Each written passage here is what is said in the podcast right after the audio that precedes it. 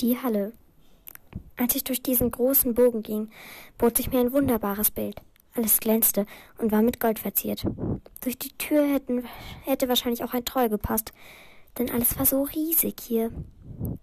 Es duftete nach Pudding. Als ich etwas weiter ging, roch ich Hähnchenkeulen und Kartoffeln.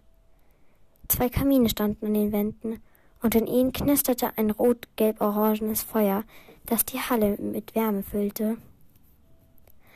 Ich sah mich weiter um und bemerkte, dass die Decke, an der ein Sternhimmel abgebildet war, noch höher war, als ich gedacht hatte. Sogar der Regen fiel, fiel in das Gebäude. Die Decke ist nicht echt. Sie zeigt nur, was draußen geschieht, erklärte ein braunhaariges Mädchen. Tausende Kerzen schwebten in der Luft. Die Lehrer und Lehrerinnen lächelten uns an. Ich wusste, dass das hier nur gut werden konnte.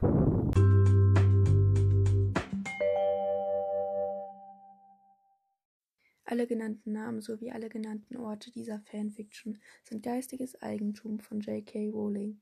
Wir ziehen keinen finanziellen Nutzen aus dieser Aufnahme.